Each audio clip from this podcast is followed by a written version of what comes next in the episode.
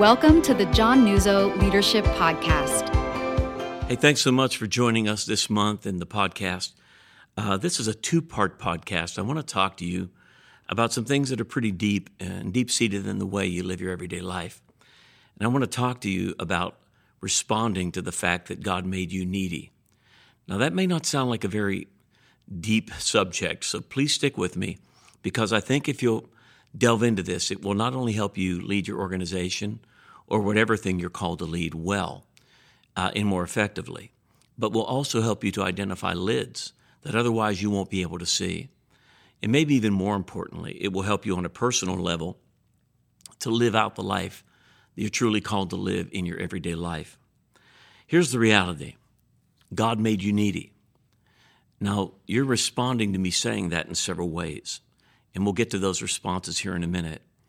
And I, I don't want to go to those responses. I'd, I'd rather you feel them, so maybe it would help you identify them more specifically as we get to them. But let me start in Genesis 2. I'm going to read verse 18, then verse 21 through 25. Genesis 2:18. And the Lord said, "It is not good for man to be alone. I will make a helper suitable for him." Let me stop there and let's recognize this. God said it's not good for man to be alone. Everything else he created, he said it was good until he made man. Now, this is a very important thing to remember.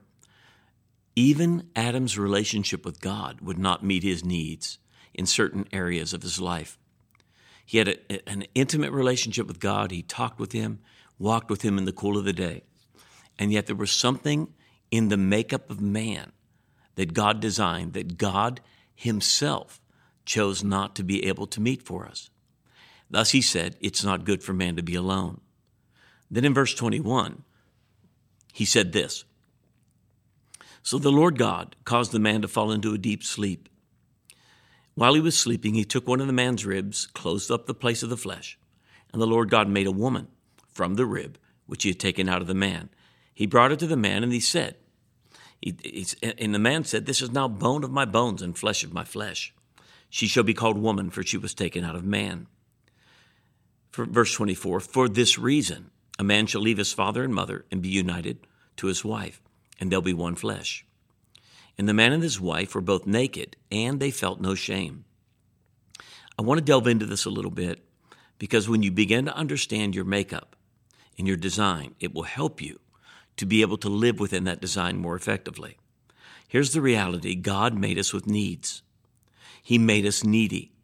He made us so needy that He actually chose not to enable us to have those needs met by our relationship with Him. And what we have a tendency to do in life is to try to meet the needs that only people can meet in our life through external things. See, God said, I'll make a person that will meet these needs for you, not a business, not a thing, not a hobby, not money, not, not success, not even a ministry. God designed a person, God designed people to meet your intimacy needs. And I want to use that term, intimacy needs. I've, I've many books that I've read have covered this. I wish I could give credit, but I don't remember all the places where I've learned these things. Uh, but the, the greatest place is in my everyday life by trying to apply them. But all of us, all of us have intimacy needs. Now, I want to give you just 11 of them. Every human being has these. Now, you may hear this and say, I don't have that, but we'll get to that in a minute, so stick around. God made you to need acceptance, approval, respect, encouragement, affection, attention, security, significance, appreciation. God made you to have comfort and support. Now, here's what God said I intended for these intimacy needs initially to be met by your father and mother. And then when you get married, you're to abandon your father and mother, not with dishonor, but in the context of now cleaving to your spouse to get these intimacy needs met. For example, the reason people have trouble when they get married with in laws is because their spouse is still looking to their parents for approval, for respect, for affirmation. And so they're unable to make decisions without their permission, per se, because they don't want to lose their approval. And it, and it devastates your, your marital relationship. So here's the reality all of us were designed by God to get these needs met in our home. But we know that God made man in his image, and, his, and he made him male and female. And so, in the context of the home, we know that God intended for these needs to be met in the full image of God, both male and female, because the image of God is not male, the image of God is not female. The image of God in man is male and female combined. So we see the work of, of our enemy, God's enemy, Satan, doing this work in human beings. His work is to distort the image of God in you. That's why the home and the destruction of the home has been such a target for the enemy, because he can distort the image of God in your upbringing. All of us have had less than ideal childhoods. Some of you listening to this grew up abused, maybe physically or, or verbally, or even sexually. Maybe perhaps you had a parent abandon you, or maybe you had a parent who was so oppressive and overbearing that it was just, you could never make them happy. The list can go on and on. In our upbringing, we all have these needs, and when those needs are not met, deficits occur. In other words, let's just say, for example, you need security, and all of us do, but you were abandoned by a parent. My wife, for example, when her father abandoned their family, threw them into abject poverty. And her feeling and, need for security was now not only not met, it was destroyed. She was absolutely abandoned by her dad. And all an eight year old little girl can do is figure there's something wrong with me. Eight year olds don't think, hey, man, something must be going on with my dad. He has problems, he has issues. All an eight year old can presume what's wrong with me? Why am I not good enough to be loved by my own father? And it devastated my, my wife. It caused her need for security to, to not only be met, but to be completely disregarded. Her need to be accepted, her, her need to be, have attention and affection. It disappeared completely from her father, by her father and it left her with massive deficits. Now, here's the danger we go into leadership and we go into marriage with these deficits. And if we're not careful, we'll place unsustainable burdens on our relationships. Our husband, our wife, our friends, our family, even those with whom we work that, that we have a relationship with, are really designed by God to meet these needs in our lives and when, when the relationships are healthy. But here's what I want you to get when you get married, that now is the primary place that both of you should get these needs met. But what happens when two people get married that both have deficits? What often happens is we expect the other person to meet that deficit, and no human can do that. I can provide for my wife an appropriate level of support and security and affection and attention and comfort and acceptance and approval. But I cannot cure the deficit. If Michelle begins to believe that I should be making her feel better about those things, before long, her only conclusion is John doesn't love me. If he loved me, I wouldn't feel this way. And for most men, when we can't win, we quit. So no matter how hard you try, you can't fix a deficit. And the same's for your wife with you, if you're a man. But here's the dangerous part until we learn that only God can deal with the deficits, we will require those around us to try to make it better. And it will put such an unsustainable burden on marriages. I'm convinced that most marriages fail long before the couple ever met. They come into marriage with these deficits, and then they, we, we place these false expectations on the relationship, and we put pounds in weight on, on a relationship and a marriage that was never designed to carry, and it breaks it. And when we try to meet these needs, these relational needs, outside of the reality of healthy relationships, we'll bring relational pain into our life. We'll bring even relational destruction, not only into our lives, but the organizations or the groups or teams that we lead. For in order for me to cover this well with you, I want to be able to take my time and maybe help you delve into some of these things to maybe get some answers as to why is it that I'm always unhappy about this? Why is it that no matter where I go, I feel this? No matter uh, when something good happens, I never feel that it's good. Or maybe you're just the opposite. You can't deal with any problems and you live in a fantasy world and you ignore problems. if you don't know why you do what you do, you're, you're destined to, to, to continue the behavior. And then what you'll try to do is create a world in your own image. You see, God made man in his image, and man returned the favor. We live in a world today where men and women are trying to create a God in their image. And when you're hurt and when you're in pain, you will try to create a world in your image. Though it may be distorted, though the way you live your life may be distorted and, and broken, but it's normal to you. It's, it's, it's the way you live. I like to say it this way when we're relationally broken, because our relational needs were not met in our family of origin, then we live the rest of our life taking even God's word and we bend the light. I want to take a moment and talk to you about that. And, and next, next month, I'm going to delve into how these areas affect your leadership because they do. And let me say it this way they already are. But let me talk to you just a minute about bending the light. If you ever look into a prism, it will bend the light and it will turn it different colors. Even though light is pure, when it goes through something that uh, a prism of sorts, it bends it. We can take the truth of what God says, and if what we have experienced in life bends the light, because His Word is, is a lamp to our feet, or a light to our feet, and a lamp to our path. His Word is pure. It is an incorruptible seed. It is it will abide forever, though heaven and earth will be removed. But what happens when we bend the light? The very source of freedom. Jesus said, The truth will make you free. My word is truth. What if the way you process the word of God bends the light? Then the only vehicle given by God through which you can obtain ongoing freedom in your everyday life becomes unusable. Let me give you an example. 1 Corinthians 2 talks about having the mind of Christ. But before it says, but we have the mind of Christ, it gives us comparisons of how we take what God has promised. Eye has not seen, ear has not heard, it's not even entered into the heart of man the things that God has prepared for those that love him. But God has revealed them, those things, to us by His Spirit. For the Spirit searches all things, yes, even the deep things of God. And He's referring to God revealing to us what He has prepared for those who love Him.